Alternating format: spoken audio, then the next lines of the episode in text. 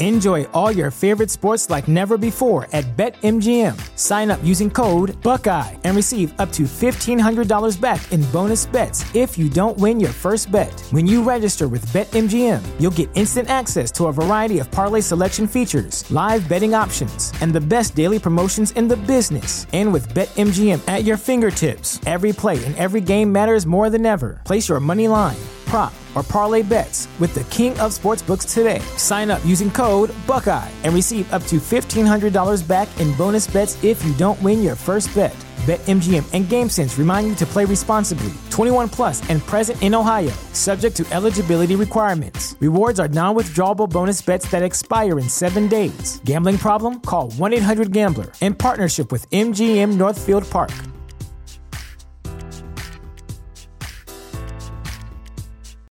You know how to book flights and hotels. All you're missing is a tool to plan the travel experiences you'll have once you arrive. That's why you need Viator. Book guided tours, activities, excursions, and more in one place to make your trip truly unforgettable. Viator has over 300,000 travel experiences to choose from. Everything from simple tours to extreme adventures and all the niche, interesting stuff in between. So you can plan something that everyone you're traveling with will enjoy. Real traveler reviews give the inside scoop from people who've already been on the experiences you're considering. So you can plan with confidence. Free cancellation helps you plan for the unexpected, and 24 7 customer support means you can travel worry free. Download the Viator app now and use code Viator10 for 10% off your first booking in the app. Find travel experiences for you. Do more with Viator.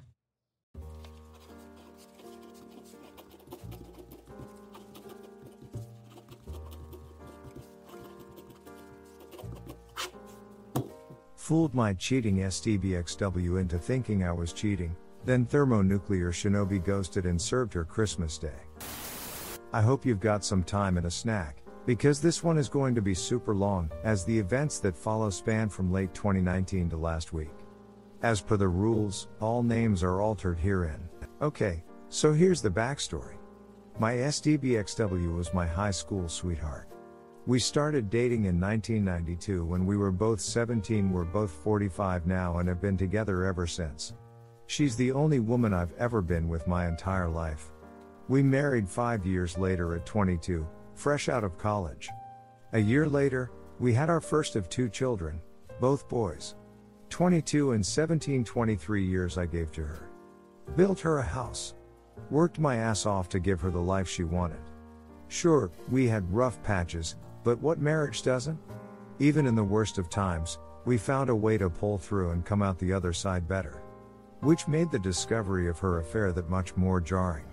Flashback to March 2020, when I first got the feeling something was off. For a good two months prior, we were in a funk.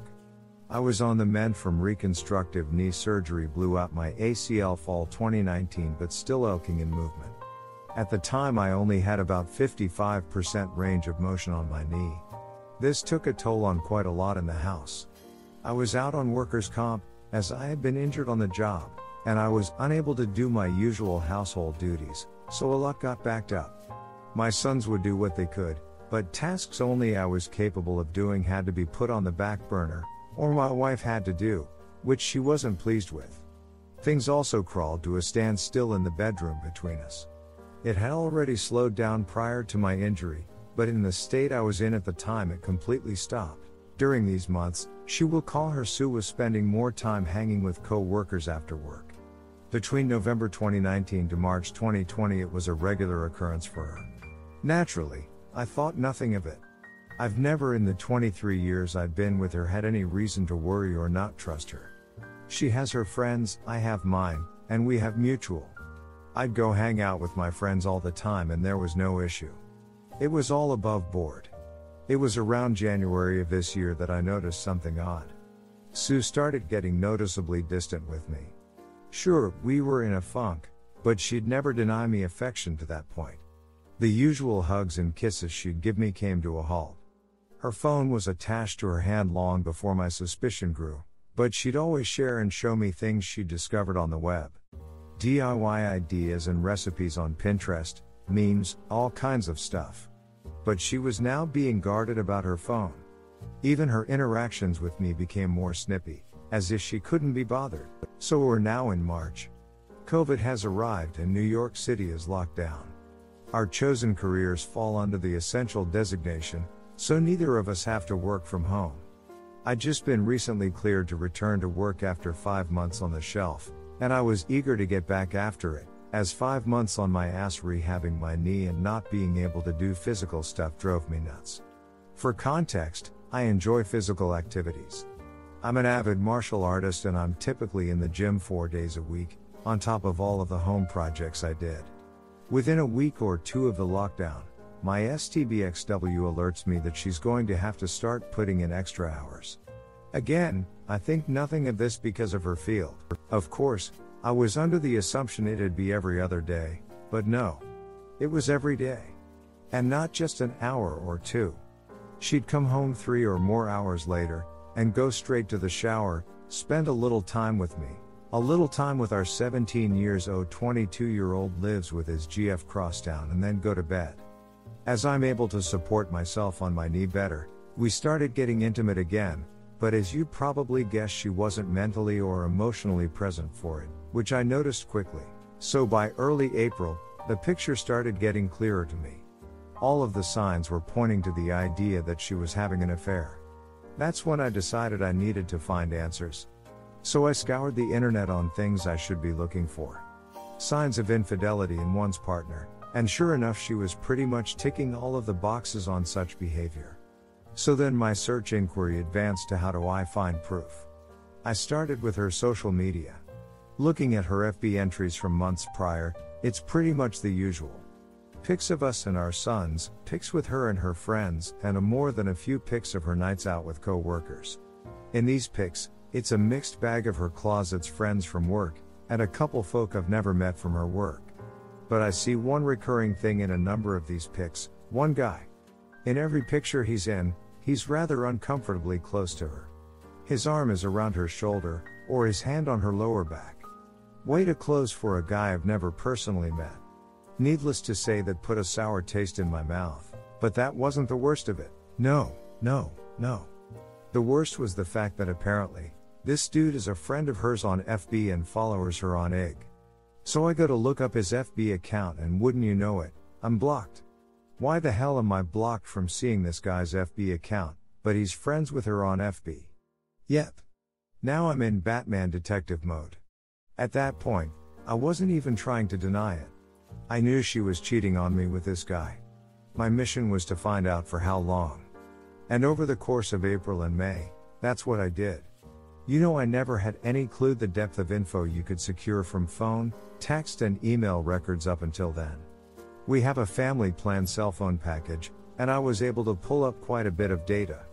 My STBXW's data history was telling. The two most frequent numbers she had interacted with from October 2019 to April 2020 was my own, and a number I'd never seen before. Take a wild guess whose number it was. A quick check on Google and I confirmed it was the dude from the photos who blocked me on FB. We'll call him PS, cause that's what he is. Again, the picture becomes even clearer at this point.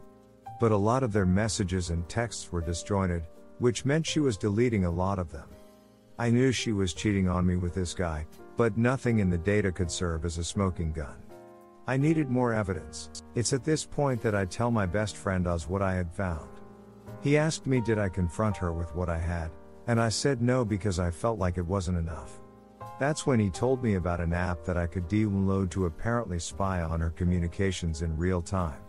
I won't say the name as I don't know the rules on that here. I got it installed, sync up my data plan, and waited. Within days of doing so, I finally saw it. A text string between the two of them talking about how much fun they'd had the previous night, and making plans to do it again that weekend. Boom. Gut punch. To say I was completely devastating was an understatement. I guess that moment counts as my D Day, and for the next two days after I was just broken. I actively distanced myself from her those two days immediately after D Day, which she was noticeably shaking by. She'd try to console me and ask me what was wrong, but I'd brush it off and leave her presence. I couldn't even look at her. This woman, who I gave 23 years of my life to. who I have given everything I could and more to as a husband, and she stepped outside of our marriage for a guy just five years older than our eldest son. By the third day, I wasn't even sad anymore, I was pissed. I contacted Oz to let him know my suspicion was confirmed, and he asked me had I confronted her yet. My answer was no, and I told him I wanted payback. I didn't want to just divorce her, I wanted to destroy her. I wanted to leave her life in shambles and ducking ruin her. It was going to take time to do so, and I devised a plan. In my readings and research on infidelity, I had saw a quote that resonated with me that went the enemy of infidelity is unpredictability. Or something to that ilk. That was going to be the basis of my plan. I was going to make her life hell on wheels, while also secretly planning my exit strategy. So we're now in early June, and I've still got the app installed. Pretty much every night, I'm gathering as much data as I can seeing their back and forth messages. They're talking like it's a full blown relationship they're in. Sexting, lovey dovey romantic stuff, nudes, the whole ducking bag. At that point, I had stopped looking at any of it, I was just collecting info and cataloging on my private FPS server. Meanwhile, I start doing things out of the ordinary. I start going out at odd times. I start coming home even later than she does. In her presence, I'm on my phone a lot more than usual, and when she asks, What are you up to? I just simply say just stuff and put my phone away. I'd also changed my login info on everything, so she couldn't access any of my stuff. Mind you, for our entire marriage, we'd never hid anything from each other, but right around I'm assuming the start of her affair, she'd changed her password on FB, as well as on her phone stating she had to because of the security breaches in recent months. Yay, really nice cover for hiding your affair from your husband. Anyway, I'd clued us in on my plan, as well as telling my older and only sister and two more of my closest friends what was going on. These are people I trust with my life, and I swore them to secrecy. For context, Oz and I have been friends since we were kids. The other of our friends, Joey and Nina, we've known since high school. Make note of Nina, she comes into play down the road. July comes, and my STBXW is in full paranoia mode. She's texting and calling me a lot more frequently now, asking me if I'm going to be home when she gets home, when am I coming home while she is and I'm not, asking me what am I up to, the works. I can see the seed planted in her head the month prior is starting to sprout, especially in her communication with PS. She's confiding in him her doubt and confusion. Telling him that I'm getting cold and distant. The ducking nerve of this woman. In the interim of these interactions with PS, she suggests that maybe they should stop meeting up at our house because she has no idea if I'd just show up, confirming that yes, she's had this duckwad in my home. Thanks, Sue. PS asks her in that specific communication was she worried about me potentially cheating on her, which actually pissed her off. I can't even begin to describe the level of joy and how many laughs I got out of reading that exchange. My cheating wife arguing with her affair partner over if she's mad her husband could be cheating on her. Oh, the ducking irony. Now bear in mind, I'm not hooking up with anyone. When I leave, I'm usually at Oz or Joey's throwing back some booze, watching fights and spending time with my brothers, or at my big sis house hanging with her and my Bill, who's like an older brother to me. My sis is 52 and her hubby is 58. She had told him about my STBXW's infidelity, but not of my plan. Couldn't risk it as he's a bit of a blabbermouth. We'll fast forward now to October. That's when things seriously pick up. I've been in my faux affair for three months now, and Sue is hyper aware of the fact that I'm actively pulling away from her. It's been as long as the day I enacted my plan until the day she confronted me, October 20th, 2020, that I'd even touched her. No hugs. No kisses. No initiation of intimacy. Nothing. Not like she needed it, she was still ducking PS, just at his place or at motels. So that afternoon, she calls me at work, which wasn't rare before all this began, but certainly hadn't happened in a while, and asks me to come straight home after work, saying she had something important to tell me. I'm not gonna lie to you all, I half believed she was going to come clean about her infidelity, but she of course didn't. Instead, I get home to her asking me was I unhappy with her. The F King. Nerve. She cites the fact that I've been spending way too much time away from home. I don't show her affection anymore and our S time life has completely died. She tells me she's worried I'm pushing her away because I was resentful of how she treated me the months I was rehabbing my knee. And then came the punchline. She ducking asked if I was cheating on her. Folks, I fell out on the floor laughing hysterically. And when I say hysterically, I mean Joker laughing gas hysterical. On the surface, it looked like to her assuming it was me laughing off the notion of being unfaithful, but it was, of course, actually me laughing at the sheer irony of what was happening in front of my eyes. I'm tearing up, pounding on the floor in complete hysterics for a good two minutes before I compose myself enough to answer. I sit up and look her in the eyes for the first time in months, shaking my head, but I don't give her an answer. I stand up, brush myself off, kiss the top of her head, and go about settling in for the night. Later that night, as I'm in my office, I decide you know what? Given the brevity of what happened, I wanted to see what she was telling him. So I fire up the app, and sure enough, they're actually texting in real time. She tells PS I know he's cheating on me. I asked him tonight, and he literally laughed in my face. He fell on the floor and laughed for like five minutes. It wasn't five minutes, obviously. He doesn't even care how I feel anymore. I don't know how or why, but he's gone. I know I've lost him. This is karma, I know it. The smile I had on my face reading that must have resembled a Cheshire cat. She was breaking. P.S. attempted to console her, saying that if I cared enough for her, she wouldn't have had come to him to give her what I wasn't giving her, but the tone of her responses told me she was having doubt now. She had the nerve to step out of our marriage because I was unable to fulfill my role as a husband due to legitimate injury, and kept the affair going for at that point nearly an entire year, but the idea of her losing me to another woman was enough to make her waver. What a ducking weakling. Now, during all of this, I was also exacting the second part of my plan for payback, getting all of my affairs in order financially. In September, I had met with a family attorney to get the ball rolling on divorce paper, with the mountain of evidence I'd piled up to that point.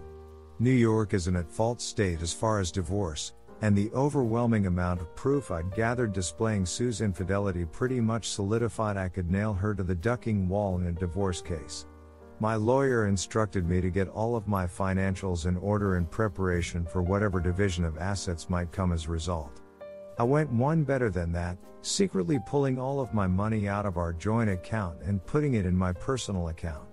I also started shopping around for an apartment as part of phase 2. We're now in November, and I've not changed my behavior. In fact, I've ramped it up. This is where my friend Nina comes into play. For context, Nina and Sue have never been what you call close. I met Nina freshman year of high school two years before I met Sue. Even way back then, Sue has seen Nina as a threat, as she's my closest female friend. There's always been an implied I don't trust her from Sue regarding Nina. She's never addressed it directly, but it's obvious to anyone who pays attention. Conversely, Nina's never been a big fan of Sue. Early in me and Sue's relationship, Nina called to attention to me how Sue was pretty much imposing herself into our little square of friends, whereas I didn't do the same with Sue's set of friends.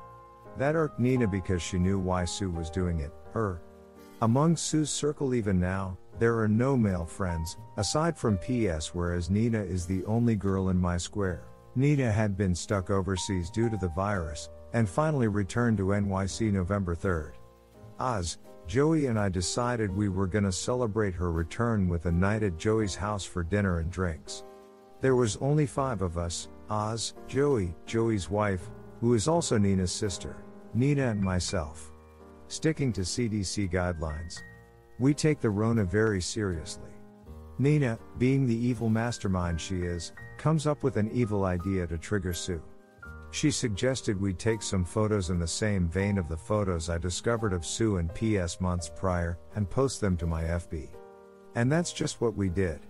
It wasn't until the 5th that Sue got wind of it, as I'm guessing a few friends noticed my updates and saw how uncomfortably close I was with Nina. This really ducked her mind up, because she still believed I was cheating, and I can almost guarantee she wanted to accuse Nina, but she knew that Nina had been stuck in Europe for the majority of the year.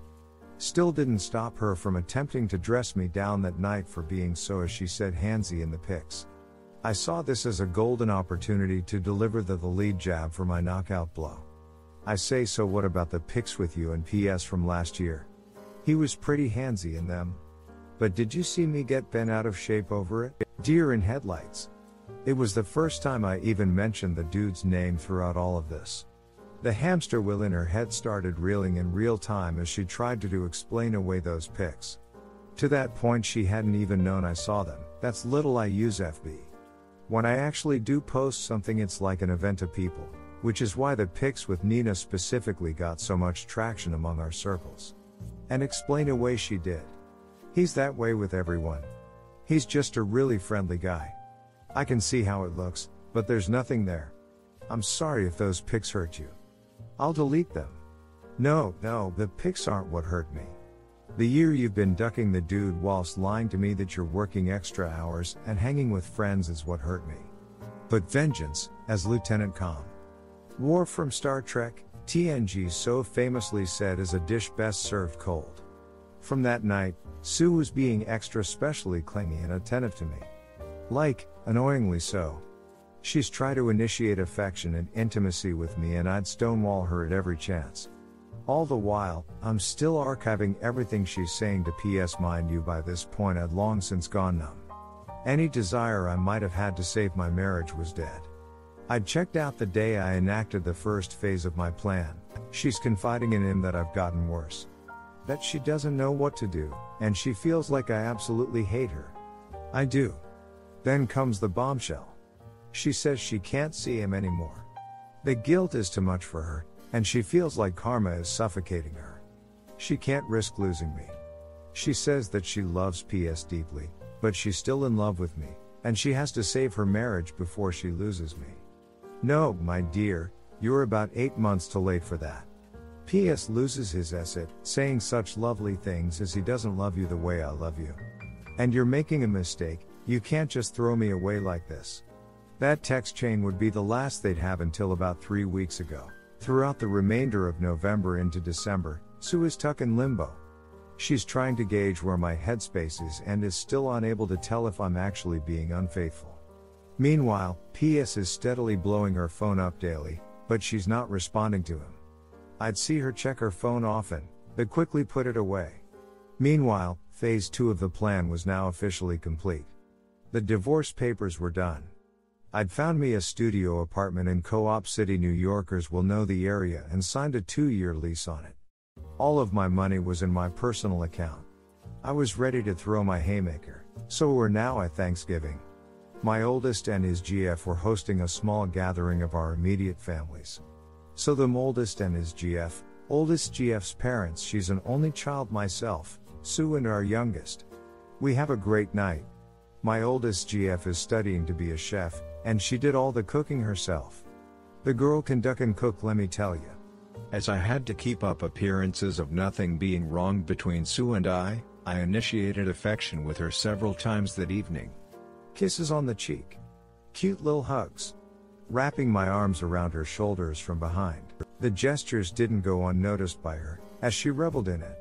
Bear in mind, this was the first time I touched this woman since I kissed the top of her head the night she confronted me in October, so just about two months. Not gonna lie, I felt repulsed doing it. But I had to. I couldn't risk the plan, and me being distant to her in the face of my boys, my oldest GF and her parents would set off alarms. So my youngest decides he wants to stay over with his big bro for the night, so Sue and I head home. On the drive home, she thanks me for being so good to her, and says I don't know what you're going through, baby. But I'm here for you.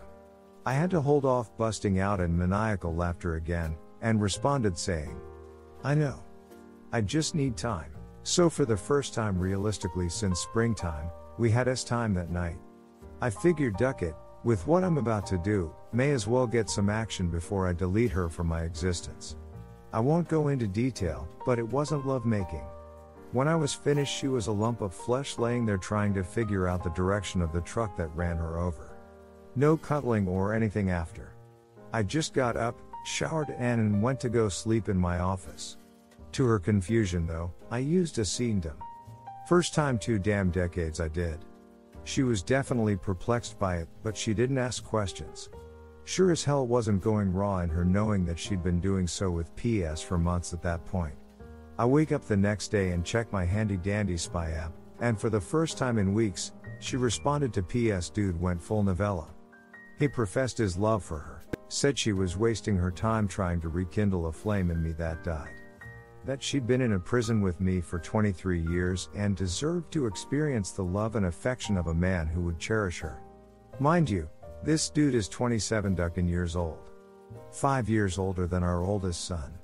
And he's that sprung on a 45 years old married mother of two? What a grade A, high quality simp. She chose to blow up our marriage and destroy the home we'd built for this dude? Pretty boy with a soft side? Huh. She responded saying pretty much the same thing she said when last they talked. That she loves him and enjoyed their time together, but she can't lose me. I'm still the love of her life, but she'll always have a place for him in her heart that they can still be friends if he chooses, but the physical relationship between them is over. He begged her to see him one last time that week, and yep, you guessed it, she said yes. One more for the road, right? Who am I to say anything? That's what I did to her the previous night. Of course, I added all of that to the archive I'd compiled. December 4th is when Phase 3, the final phase of Operation Shinobi Ghost started. The divorce papers were in hand my new place or residence was set up. Now I had to slowly start moving me stuff out of the house. But first, I had to break the news to my boys. I called my oldest to the house that Friday night, had them join me in my office, and laid everything on that table. Not the specifics, but that their mother had been cheating on me for over a year, and I was going to be filing for divorce soon. My 17 year old was especially shaken up by this, because he himself had recently experienced his first taste of infidelity. Yet, his first GF had cheated on him just four months prior. Seeing his heart broken a second time at the idea that his own mother was capable of doing this hit him hard. My oldest took it a lot better, and suggested taking his brother in to live with him until this blows over, to which I agreed.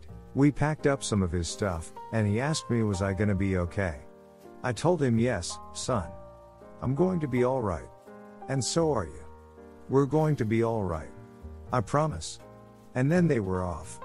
The hardest part was now over, and it was now time to arm the nukes. Over the next few weeks, day by day, Oz would help me get a little of my most sensitive stuff out of the house. Gave him a list of all of the definite stuff to grab while Sue and I were at work and left him the spare key. This was all stuff Sue wouldn't notice was missing unless you told her it was gone.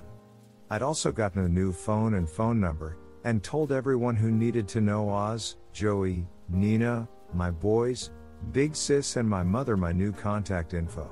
Meanwhile, I'm keeping up the rows with Sue and she's none the wiser.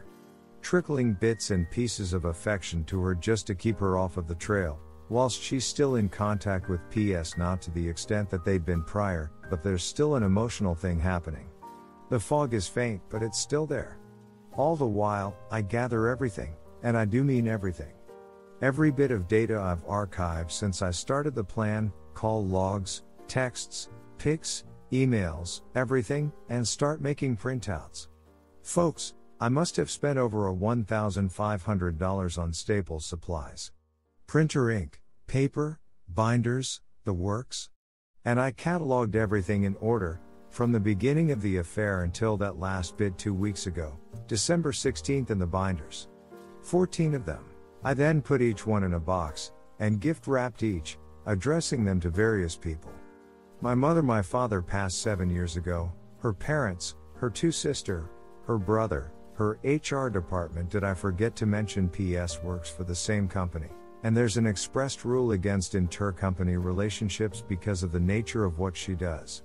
Several of her friends, PS and PS's parents, lugged all of those duckers to the post office and shipped them all out December 16th. ETA for delivery, December 22nd, 24th. Perfect. So we're now at Christmas Eve. Sue comes home around the usual time, no idea if she'd seen PS, I'd stopped tracking her on the app the 18th. Figure I'd gotten all the mileage I needed from it. As per usual, she showers, hangs out with me a bit, I blow her back out on the living room couch I know, I'm a ducking asshole and she turns in for the night. The final phase was upon me at long last. The nuke I'd been arming since June was finally about to launch. In the middle of the night, I woke up and wrapped up one of the three remaining binders, with the divorce papers taped to the inside cover, and set it on my side of the bed with a note note that said Merry Christmas on it. Next to it I left my old phone, and the business card of my lawyer. I packed up the remainder of my most needed items, enough to fill two backpacks, and I left my home, that I spent 23 years in, for the last time. That, my friends, was one week ago. To Sue, I am completely off the grid. Gone. Shadow ghosted. She's blocked on FB, but still hasn't blocked me for some reason, so I'm keeping tabs on the fallout. It's absolutely glorious. My packages have reached everyone I sent them out to, and Sue is getting crucified. Her youngest sister completely dressed her down. Both of her parents have condemned her. My mom absolutely destroyed her. Like holy Esset, I know my mom has a mean streak, but the things she called Sue were unducking holy.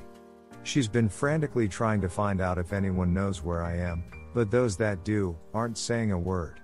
All over her FB feed, she's desperately trying to reach me, because I'm guessing she knows I'm likely looking. But I'm not saying a ducking word to her without my lawyer present. That'll be the next time I share oxygen with her. She's got no way of spinning the narrative to paint me as the bad guy, because I've exposed her to everyone who matters to her. And from what a mutual friend who works in the same company as her, she and PS apparently are being put on administrative leave as of tomorrow, so yay, chances are she'll be going into 2021 unemployed.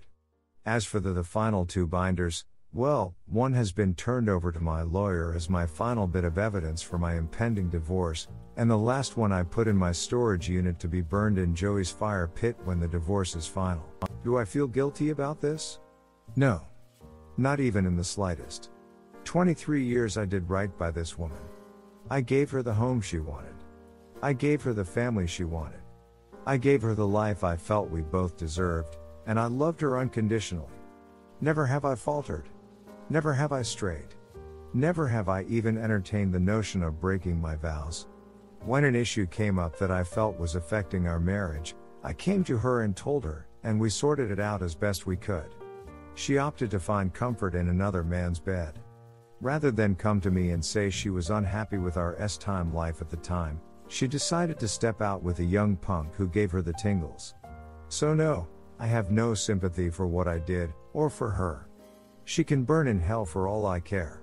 The most I stand to lose is my house, a car and maybe a couple hundred bucks a month in alimony, but seeing as the divorce is filed under the statute of adultery and NYS is at fault, that might get waived with the insurmountable amount of evidence I've provided. As far as I'm concerned, she's dead to me and I'm never looking back. Update Fooled my cheating STBXW into thinking I was cheating, then thermonuclear shinobi ghosted and served her Christmas Day. Christmas Day was the first full day I spent in my new apartment. It's still a work in progress, as I have more stuff I want to get, but overall I've made it my home, since I'm going to be here for two years at least.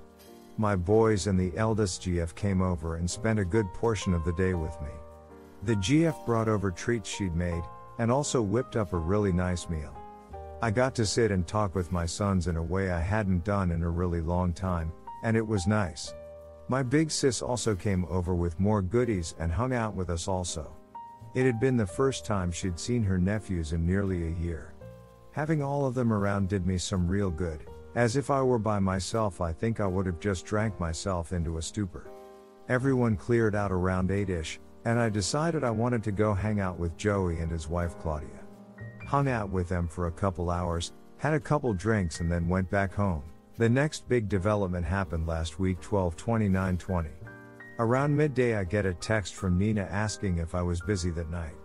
I, of course, wasn't, so we agreed to meet up after I got off of work. She shows up and we go to a diner not far from where I work. Here in NYC, we're doing indoor dining at 25% capacity thanks to the Rona, but there's mostly no trouble getting seats because so many of us opt not to dine out as much these days, regardless. So after we're seated and order or food, Nina pretty much lays all of her cards on the table, and honestly, I knew this was coming. She basically confessed that she's like me all the way back since we were teenagers, but never got the chance to tell me since Sue swooped in and scooped me up before she could. For context, I've known Nina longer than Sue by two years. As I mentioned, she's been the fourth point of my social square of myself, Oz and Joey. We were the social outcasts in high school. The raver kids who didn't fit into all of the other cliques. Back then, Nina had a weight problem and was diabetic. She was the heavy set goth chick who was super cool, but no guy would ever give a second glance at. But we always had chemistry. These days, Nina is a personal trainer and yoga instructor. She was the ugly duckling who grew into one hell of a beautiful swan, if I must say. Long story short, we decided that upon the finalization of my divorce, we are going to start seeing each other. And yay, I slept with her that night. Took her back to my new pad and we had a grand old time. Am I ashamed of sleeping with her? Hell no. Nina's been a better friend to me than Sue ever was. That's not saying Sue wasn't my best friend. But through the near quarter of a century I've known Nina, she's always supported me. Even so much as A, I learned that Day willingly taking a step back from her own feelings to allow me to pursue and eventually start a life with Sue. That resonated with me on a level I didn't think it would. That kind of selflessness towards another person is the definition of real love. I know, it sounds like I'm just trying to justify in my head that sleeping with her was the right decision. To me it was, and I plan on exploring what's to come with Nina and I with total commitment. Okay, on to yesterday, the day I met my wife and her lawyer to discuss the divorce. It's now been two weeks since I ghosted my STBXW. This past Monday, I got a phone call from my staking that Sue's attorney has scheduled a meeting for us to discuss the terms of divorce on 1 6 21, which was yesterday. I met with him the Tuesday morning to discuss the terms I'm wanting. Long story short, uncontested divorce under the grounds of marital neglect from Sue. My terms are full division of assets, and me selling my half of the house ownership to her, she can have it. We keep our respective vehicles, I keep my cabin in the Poconos. And under the pretenses of marital neglect, she gets no spousal support from me. As for 17, what I'll refer to my son as from here on, he's free to choose who he wants to reside with following the divorce, which will most likely be me. So Wednesday comes and I show up to my lawyer's office dressed in my Johnny Cash best. My wife and her lawyer. She looks like Esset. Barely holding it together. I give the stone face. I won't bore you with the lawyer babble, but her lawyer presented an offer for terms of reconciliation. I shot them down almost as soon as she finished listing the details of the request. Like I said, I'll spare you the details of the meeting. Long story short, we agreed to a legal separation leading to an uncontested divorce. The only revision is that I will pay her $653 a month of temporary spousal support to cover the cost of utilities until she's gainfully employed again. Yep, she got fired for ducking PS. He got canned as well up to a year after the finalization. I make enough that it won't hurt me financially even if she drags her feet finding a new job, and she's got enough in her savings to live off of for quite some time. Once a full calendar year has passed after the finalization date of the divorce has passed, she's on her own. Small price to pay for being rid of her cheating ass. It'll take roughly three months for things to go through, so early April if there's no cock ups, I'll be free of her. So after the meeting, my lawyer gives me some final words before telling he'll be in touch to update me on the progress of the filing. Back out on the street, Sue chases me down and asks, Can we talk? I figured I'd give her at least that. She held it together fairly well in Enjoy all your favorite sports like never before at BetMGM. Sign up using code Buckeye and receive up to $1,500 back in bonus bets if you don't win your first bet. When you register with BetMGM, you'll get instant access to a variety of parlay selection features, live betting options, and the best daily promotions in the business. And with BetMGM at your fingertips, every play and every game matters more than ever. Place your money line prop, or parlay bets with the king of sportsbooks today. Sign up using code Buckeye and receive up to $1,500 back in bonus bets if you don't win your first bet. BetMGM and GameSense remind you to play responsibly. 21 plus and present in Ohio, subject to eligibility requirements. Rewards are non withdrawable bonus bets that expire in seven days. Gambling problem? Call 1 800 Gambler in partnership with MGM Northfield Park.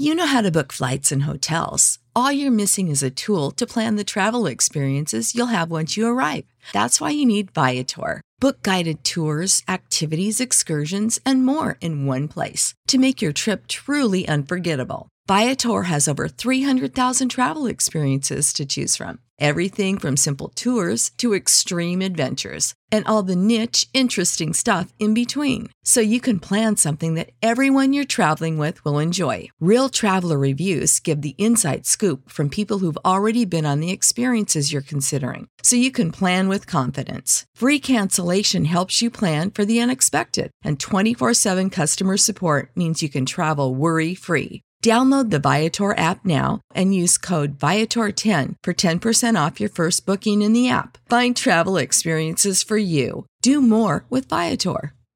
Support for this podcast and the following message come from Corient. Corient provides wealth management services centered around you. They focus on exceeding your expectations and simplifying your life. Corient has been helping high achievers just like you enjoy their lives more fully, preserve their wealth, and provide for the people, causes, and communities they care about. As one of the largest integrated fee only registered investment advisors in the U.S., Corient has deeply experienced teams in 23 strategic locations. Corient has extensive knowledge spanning the full spectrum of planning, investing, lending, and money management disciplines. Leverage Corient's exclusive network of experts to craft custom solutions designed to help you reach your financial goals, no matter how complex they may be. Real wealth requires real solutions. For more information, connect with a wealth advisor today at corient.com. That's C O R I E N T.com. Corient.com.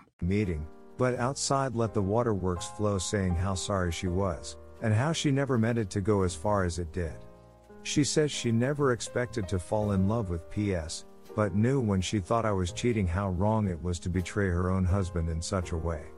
She asked could I ever find it in my heart to forgive me, and that maybe in a few years could we try to start over. That she can't imagine what her life is going to be without me. I tell her to start imagining it soon, because this will be the last time I ever speak to or see her. I tell her that 17 is almost a man, and old enough to make his own choices as to his own future.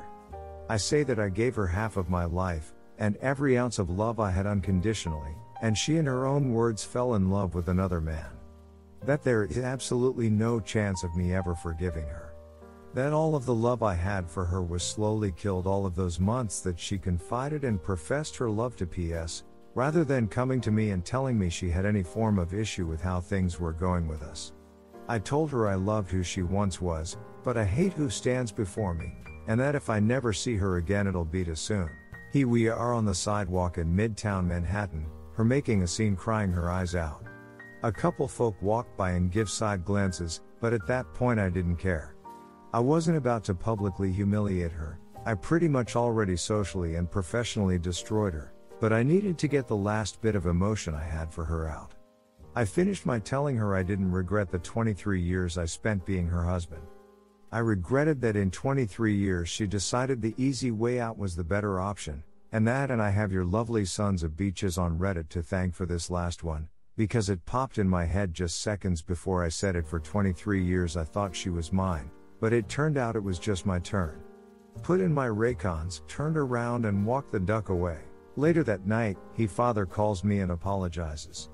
He praises me for always being a good man to his daughter, and tells me he's ashamed of her and that he raised her better than what she did. Not gonna lie, I'm going to miss the old man. My dad died years ago, so he's always been my default father figure since. But I can't see myself maintaining a relationship with anyone on her side of the family.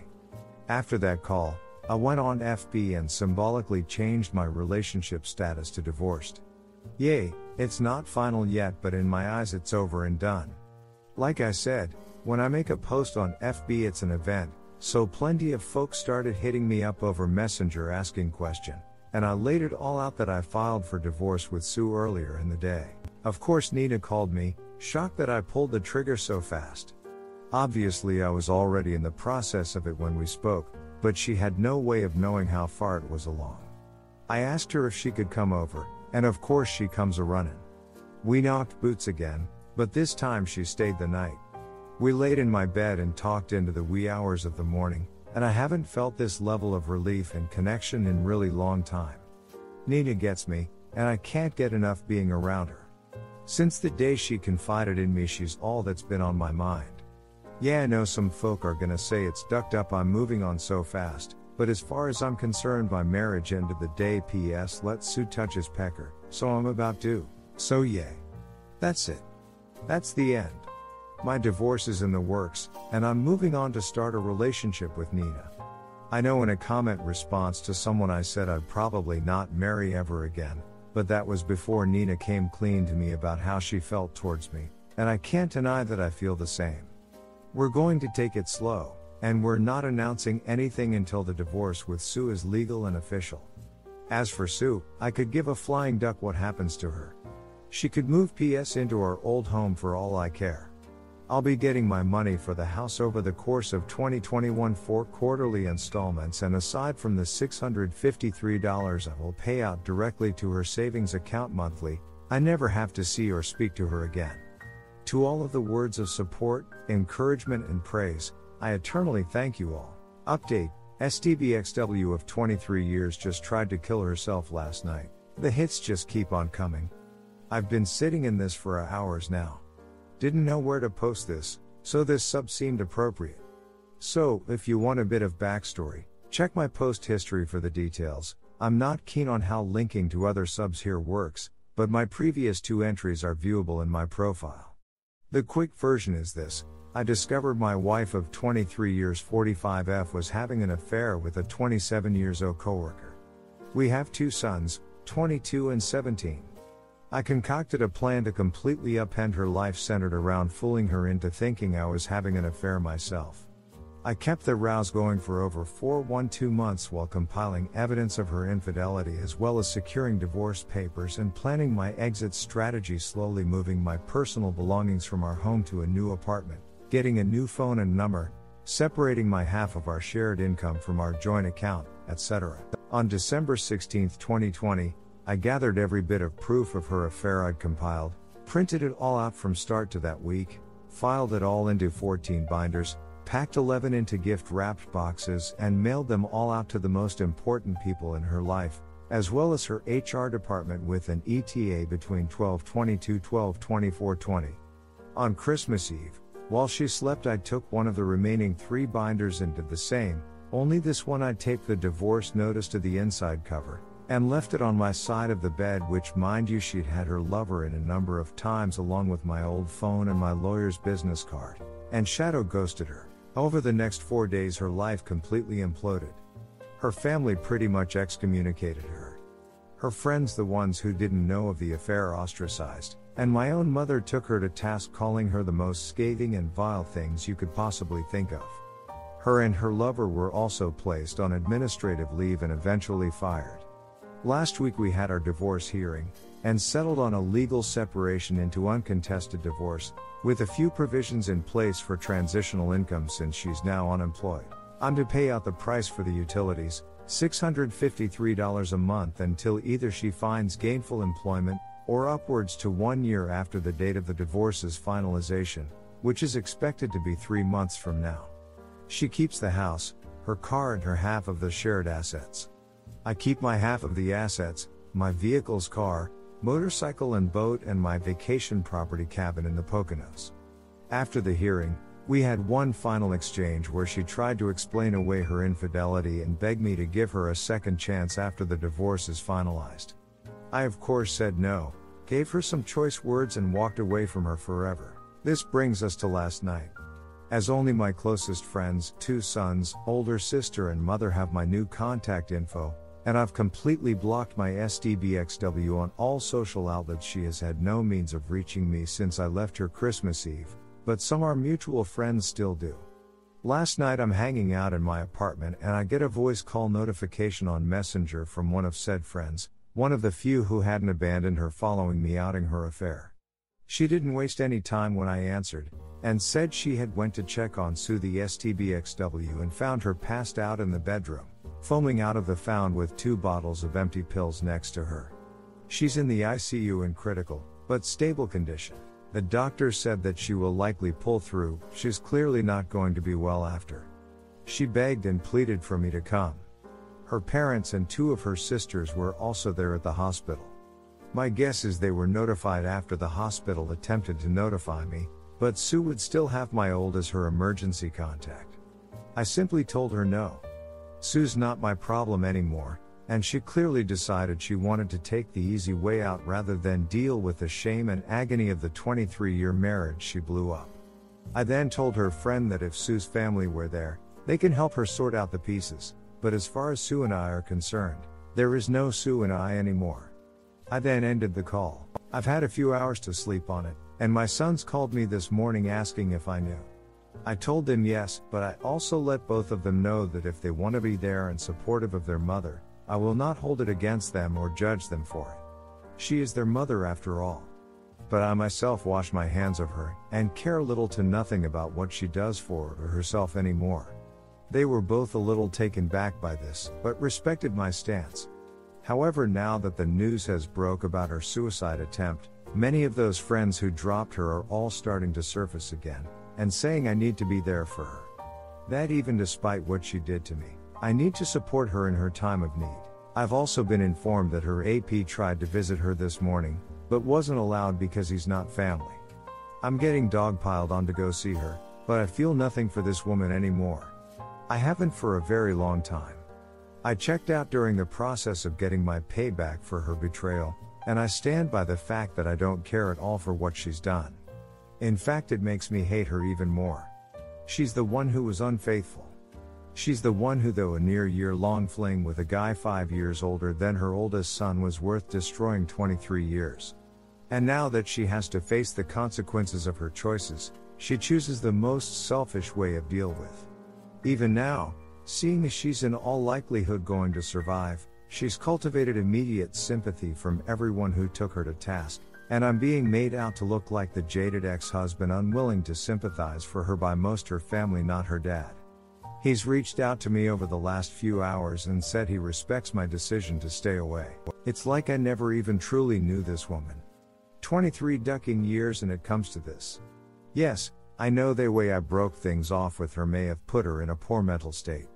But now a whole new can of worms has been opened up because either she had a complete mental breakdown and decided to self delete herself, or she made an extremely risky and calculated move to cull favor back from people who just weeks prior condemned her for betraying me.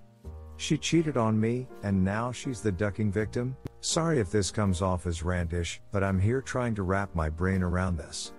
I want to be perfectly clear I'm not going to visit Sue. She waived her right to me caring about her well being the day she let PS, my personal nickname for her lover, put his DCK inside her. This might come off as heartless, because despite the cool, calm, collected way I've been throughout my who ordeal, my feelings are still very much raw, but I don't give a duck about this woman. Haven't for a very long time. I'm aware I'm going to be vilified by a number of folk here. I don't much give a s it. Think of me however you want. If you were in my shoes, you'd see her actions vastly different. Some of you folks are going to go look up my post history and see the story of what I did to her. And you're going to draw the conclusion that her suicide attempt was my fault. That me tormenting her for all of those months, fooling her into thinking I was cheating on her while she actively cheated on me, then destroying her socially and professionally as a result was the catalyst for her meltdown. Maybe it was. Maybe I am heartless sociopath, but as Arthur Fleck so famously said you get what you ducking deserve. I gave this woman half of my life and did absolutely everything to be the best possible husband she could ever have. By her own admission, I had no bearing in her decision to step outside of our marriage. She did it for her. Her selfishness knows no bounds, and I am glad to be rid of her. If it makes me the bad guy because I will not go see her and never plan on interacting with her ever again, so be it. I hold true to my damn convictions. She made the choice to betray me. She made the choice to put her needs above the needs of our marriage. So now it's my turn to choose to me over everything else. She can rot in the darkest pit of hell for all I care. Let everyone else help her fix her. My obligation to ever care about her well being ended the day we signed the separation agreement. I just needed to get this off of my chest. If you're going to cast judgment on me for feeling how I feel, save it. Like I said above, after 23 years and two children, I never really knew this woman after all. I have no sympathy for her, and I never will. Let her ducking rot. Quick update I've been informed by Sue's dad that she's been moved from the ICU to the mental health wing. Doctors are still monitoring her mental state. She's conscious and cognitive again, but obviously lethargic. Her father told me she asked did I come to see her, and he said no and she shut down after. He respectfully said any further news he'll share only if I inquire, because he understands the headspace I'm in. Also, I've scheduled counseling for 17. The first consultation is this coming Monday. Update Aftermath of STBXW suicide attempt. I'm writing this here as a form of therapy. A way to get my thoughts out in a pragmatic way. Today, against everything I said in my previous posts and comments, I went to go see Sue. She's been out of the hospital four days now, and believe it or not, it was Nina who convinced me I need to see her. She said the only way I'd let go of the contempt I feel for her is to see her one last time, in her weakened state. So around 6 p.m., I called her for the first time since I served her. Her hello wasn't the bright and bubbly hello I'd know for over two decades. Her voice was hoarse and weak. The moment she heard my voice, she immediately began crying. Took almost three minutes for her to regain composure enough to talk again. Before she could say anything, I told her I was coming to see her within the by 8 p.m., and she agreed. It's about an hour and a half from Co op City, where my new apartment is to my old home, so I grabbed a bite to eat from the local pizzeria and started on my way there. I got there about 7:47 p.m., and she was already at the door before I pulled into the driveway. As I came near, I could see the toll her actions had taken on her. She was noticeably thinner. The unhealthy kind of thin. As a whole, she looked like the walking dead. First thing she does is try to come in for a hug, and I stop her cold. She got the hint that I wasn't there to console her, and backed off immediately. We go inside and sit in the living room. Almost immediately, Sue tells me she wants to come clean about everything. She tells me she couldn't live with the guilt of what she did to me and the boys. From the day we signed the separation agreement, she went into a downward spiral of guilty and agony that led her to her suicide attempt. Her friend, the one that called me from the hospital, had noticed her behavior and started coming over to check in on her. She said the doctors told her had she not been found just an hour more, she would have succeeded. She admitted to failing me as a wife. That her falling for PS was wrong, as was her choice not to pull back when she knew she was getting too deep. She also apologized for sharing the many intimate details of our marriage and speaking ill of me to him that she never imagined herself being the kind of person who was capable of doing that, but she was. She said she believed in her head that she was doing the right thing, but ultimately, when she thought I was cheating, it all hit her like a ton of bricks. The feeling of betrayal was suffocating, and she had to get out of as soon as possible, but it was obviously too late by then. She then asked me at what point did I stop caring, to which I said the night she confronted me with the notion of me cheating with the fervor that did, Knowing full well she'd been ducking PS for months at that point, I lost all respect for her and it steeled my resolve to enact my plan. She told me that when she woke up Christmas morning and found the gift I left, she was over the moon, until she opened it. That when she realized what it was, and how much I had known, she literally went mad, and hasn't set foot in our bedroom since. She was frantically trying to find if anyone knew where I was, but when she went on FB to ask, she started getting thrashed by friends and family about what she had done, but had no idea how everyone knew so fast. That's when I told her about the other binders. The look of shock on her face was priceless. It all dawned her that I did this to her. Everything she's gone through, her friends turning on her, her family shaming her, and yes, even her losing her job was my doing. She just fell silent and shut down after that. I took the time to go use the bathroom then, and it was in shambles. The mirror was broken, her skincare products were all over the place, and the tub looked like it hadn't been cleaned since they took her to the hospital. When I came back out to the living room, she has her face in her hands weeping, and I can honestly say I felt nothing. No more anger, no more rage, and absolutely not a shred of pity. They say the opposite of love is indifference. Looking at her, that's all I felt. She looks up at me and says I ducked everything up. I ruined us, and I have no idea what to do. I can't do this by myself. I tell her she's got her family, her friend who found her, and our sons. But she doesn't have me. She never will, ever again. I tell her I came to give her closure from the ordeal she just subjected herself to, but the moment I walk out that door, I'm never looking back. So the topic of PS comes up not long after. She tells me he reached out to her two days ago. They talked for a couple hours and ended with her telling him he needs to move on with his life. Find a younger woman and forget she exists. The remainder of the convo was Sue apologizing for he betraying me and asking again, was this really the end? I look her dead in the eyes with no hesitation and say yes, it's been over long before I served the divorce notice on Christmas. I felt that was my cue to depart. No words were said, because what more could be said? I left her sitting on the couch, closed the door behind me, got in my car and drove home. It's 2:56 a.m. as I'm typing this. I needed to get this out while it's fresh in my head. This is it. The saga of Sue is done. 17 and I are both scheduled for counseling in the coming weeks. Nina and I are still going strong and sticking to the plan of keeping things under wraps until my divorce is final. I'm staying active and motivated and looking forward to a future with a woman I know well cherish and honor me, because she's done so from the shadows for decades. It's time for me to focus on the life ahead of me, so this will probably be the last time I post for a while. Maybe I'll come back with an update when the divorce is official. To everyone who has sent me words of encouragement and well wishes, thank you. To all of those who praised me for my plan of revenge, I can honestly say I wish it never came to it. But if I had to go back and do it again, I wouldn't change a single thing I did, aside from maybe doing more to PS than just getting him fired.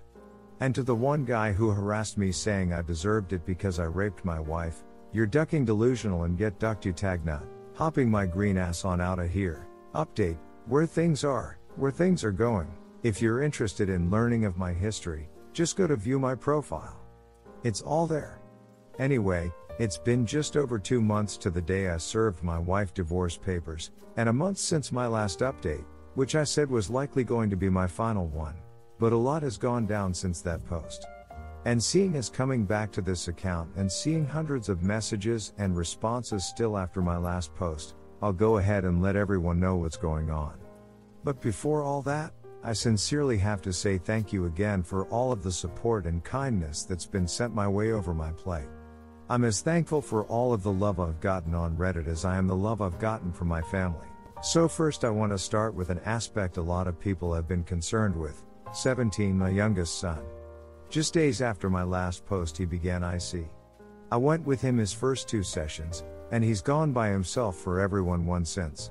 He goes two times a week, and it has drastically helped.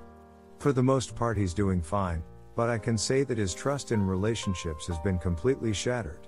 The lasting effects of his own experience with infidelity, coupled with Deal his mother's actions of cheating and her attempted suicide, has left a pretty big scar that I think may take decades to heal. I come to find out his experience was even worse than he let on. He actually caught his ex GF making out with a guy he thought was a friend, but it turned out was only getting buddy buddy with him to get to her. He never told me this aspect of his breakup, my heart breaks for my son to have had to experience this at such a pivotal point of his formative years. You do all you can to protect your children, but then life goes ahead and says no. He's decided he's going to stick to IC for the long term, and I have told him if ever he needs to to talk to me about anything, nothing is out of bounds. Next up there's my IC. It's safe to say if you've read the bulk of my entries I have a bit of an anger problem. Which is strange because I've always been a reserved, controlled and stoic man. But this whole experience evidently woke a sleeping dragon in me that's a pure fire breather. I've talked about everything with my therapist. And when I say everything, I mean everything.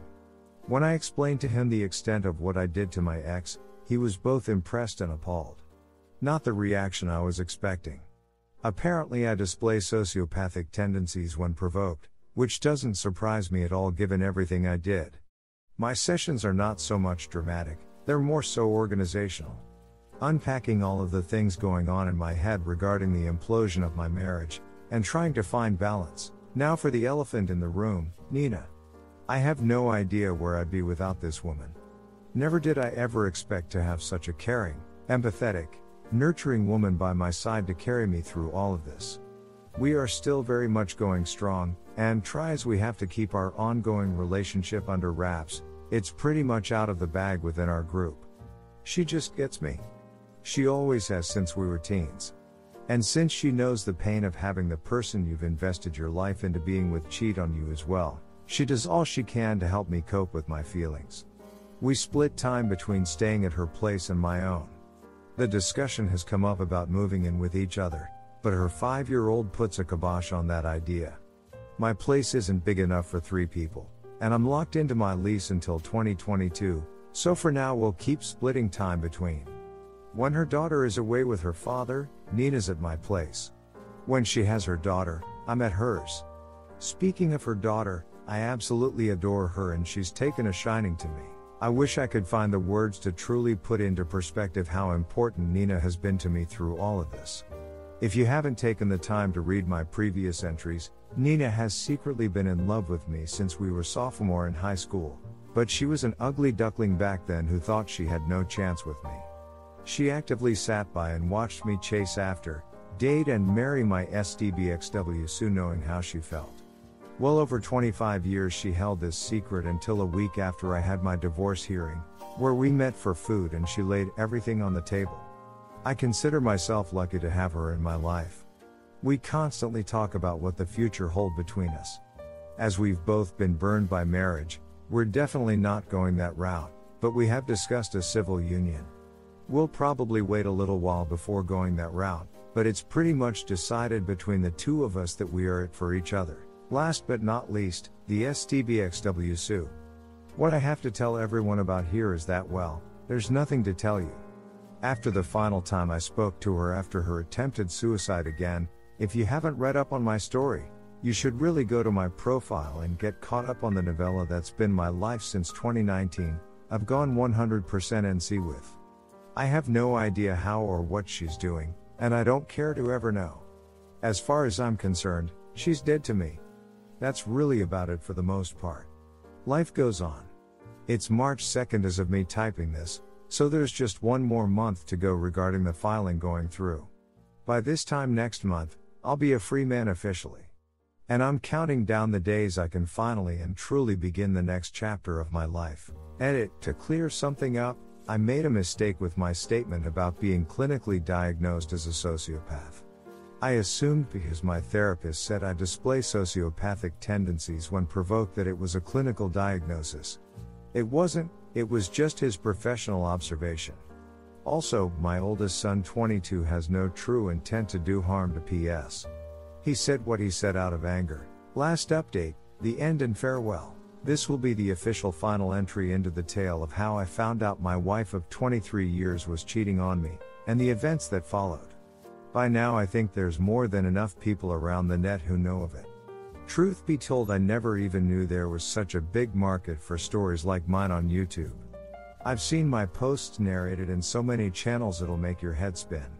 For the record, UKCC YouTube is the only one who actually messaged me and asked for permission to highlight my story, so I thought I'd give him a special shout out. But enough pleasantries, time for the update. On April 13th, just one month ago, Sue officially became my ex wife. I was initially told by my lawyer that it would go through on the 18th, but due in part to things here in NYC starting to open up with the lowering of COVID cases, it was pushed through a few days earlier. My lawyer Jeff gave me a call on April 12th and asked me to come see him the following day. When I did, he handed me the finalization notice and shook my hand. I couldn't just leave it at that, so I went in and gave him a hug and thanked him for all he'd done for me. On my way home, all I could do was just replay mental movies of everything. The last 24 years of my life. All of the memories. All of the history. When I stepped into my apartment, it finally happened. I hit the floor and all the emotion that has been compressed in me came pouring out. I haven't cried like that in ages. But it wasn't a sad cry. Not by any means. My soul felt like it had been set free after being held in the deepest, darkest abyss. The phone call I made that night was to 22. I kept it short and sweet, saying that it's finalized and his mother and I are no longer married as to that day. He asked how I felt, I'm sure he could tell in my voice I've been crying, and I told him I was fine. 17 got on the phone next, and we spoke for nearly 90 minutes. 22 and his fiancee have been doing a great job looking after him, and he's still like myself going to therapy. I won't go into detail about what we spoke of, but I will say there's still a lot of work to be done specifically with his view of relationship. Nina came to see me later that night as she always does, and obviously I gave her the news. She just wrapped her arms around my waist and held tight as yes, I cried again. Once I was able to compose myself again, Nina told me no matter what, she will never betray me and loves me with all her heart. And I know every word of it is true. I might catch some flack for saying this as I don't regret the life I build with Sue, and despite all she did give me two strong sons, but it's clear to me now I picked the wrong woman. Nina in the last 412 months has given so so much and asked nothing in return. All she asks of me is to be there for her. I don't want to drone on about her for too long, but she truly is my hero. There's also some other interesting events that came to pass following the divorce finalization.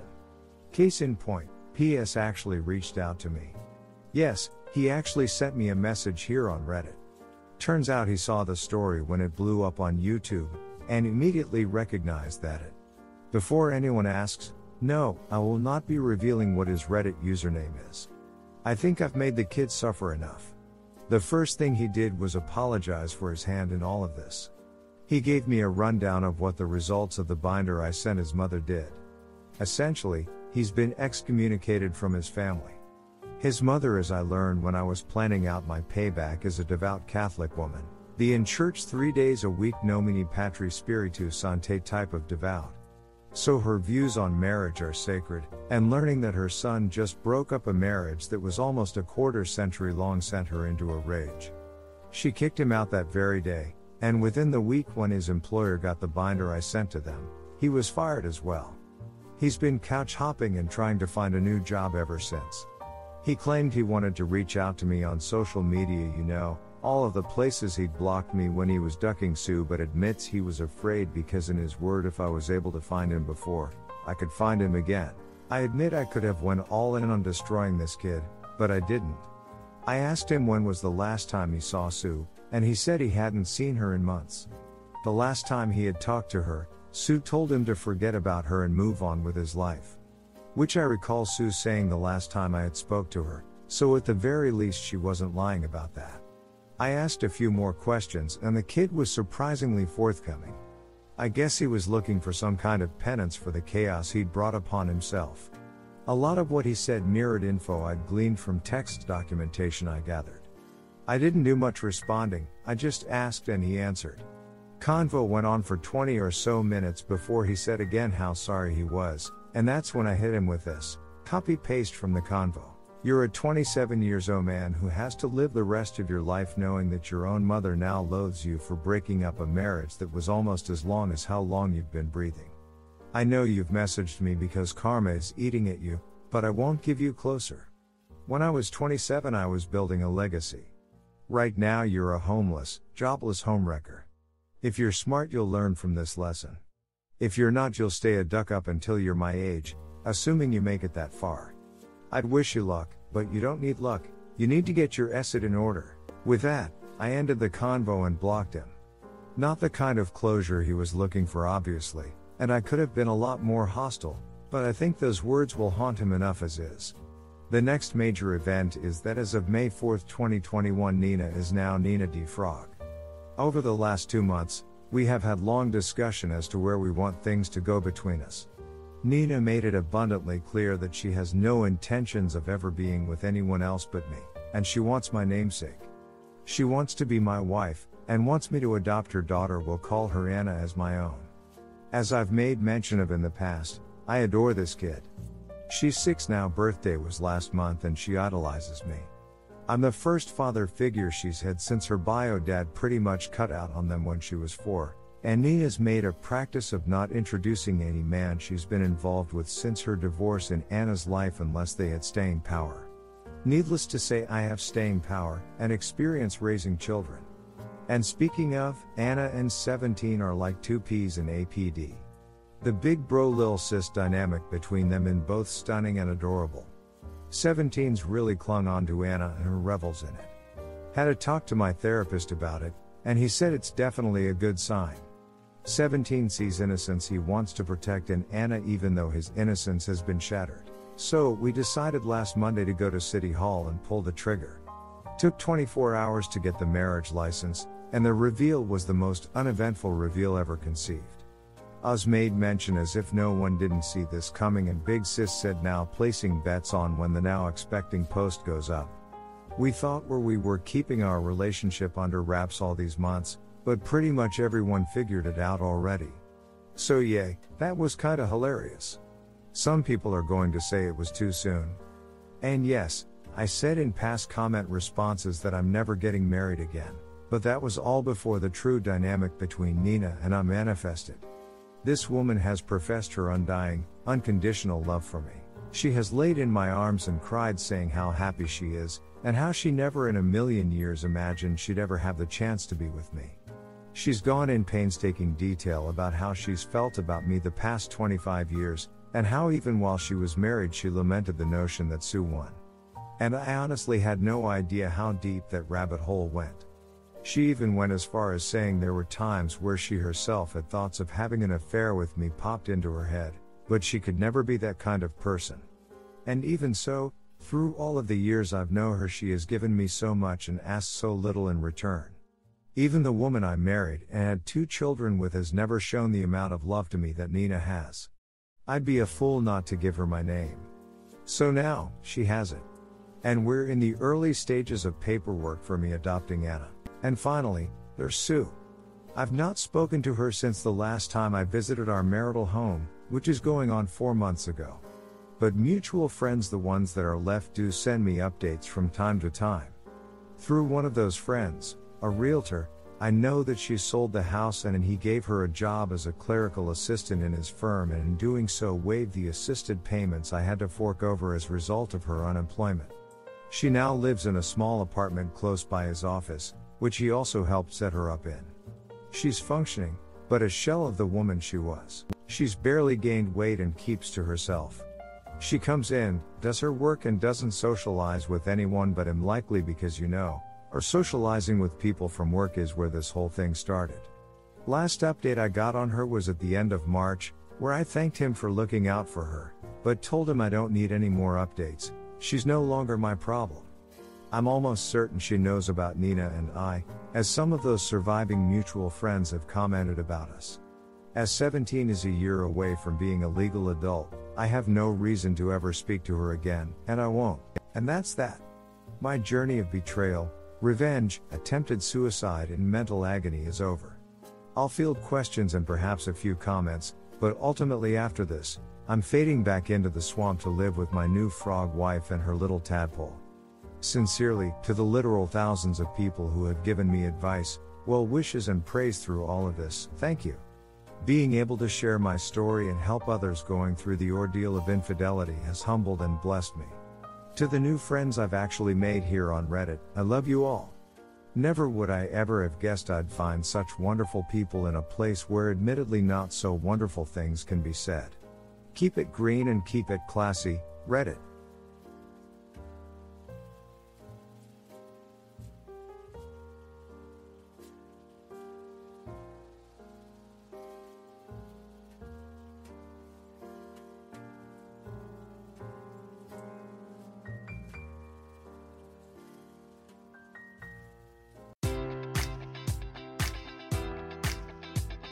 Enjoy all your favorite sports like never before at BetMGM. Sign up using code Buckeye and receive up to $1,500 back in bonus bets if you don't win your first bet. When you register with BetMGM, you'll get instant access to a variety of parlay selection features, live betting options, and the best daily promotions in the business. And with BetMGM at your fingertips, every play and every game matters more than ever. Place your money line prop, or parlay bets with the king of sportsbooks today. Sign up using code Buckeye and receive up to $1,500 back in bonus bets if you don't win your first bet. BetMGM and GameSense remind you to play responsibly. 21 plus and present in Ohio, subject to eligibility requirements. Rewards are non withdrawable bonus bets that expire in seven days. Gambling problem? Call 1 800 Gambler in partnership with MGM Northfield Park.